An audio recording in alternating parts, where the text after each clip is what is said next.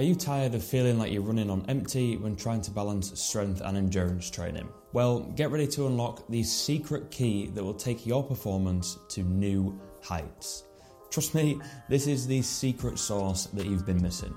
Let's face it, finding the right balance between strength and endurance can be a real challenge. Many people make the common mistake of just simply doing too much.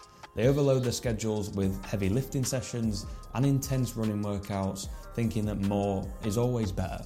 But here's the truth too much of a good thing can lead to burnout and limited progress. That's where the 100% rule comes into play. This rule is all about allocating only 100% of our total work capacity to both running and strength work. It's about finding the sweet spot where we give each discipline the attention it deserves without spreading ourselves too thin.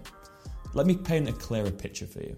Imagine you're training for a marathon and your main goal is to improve your endurance. In this case, you may allocate 70% of your total work capacity to running and 30% to strength training. And by doing this, you prioritize your primary discipline, running, while still reaping the benefits of strength to enhance your performance. Finding these insights useful, be sure to give that like button a solid tap. It really does help out. I know firsthand how frustrating it can be when you're struggling to make progress.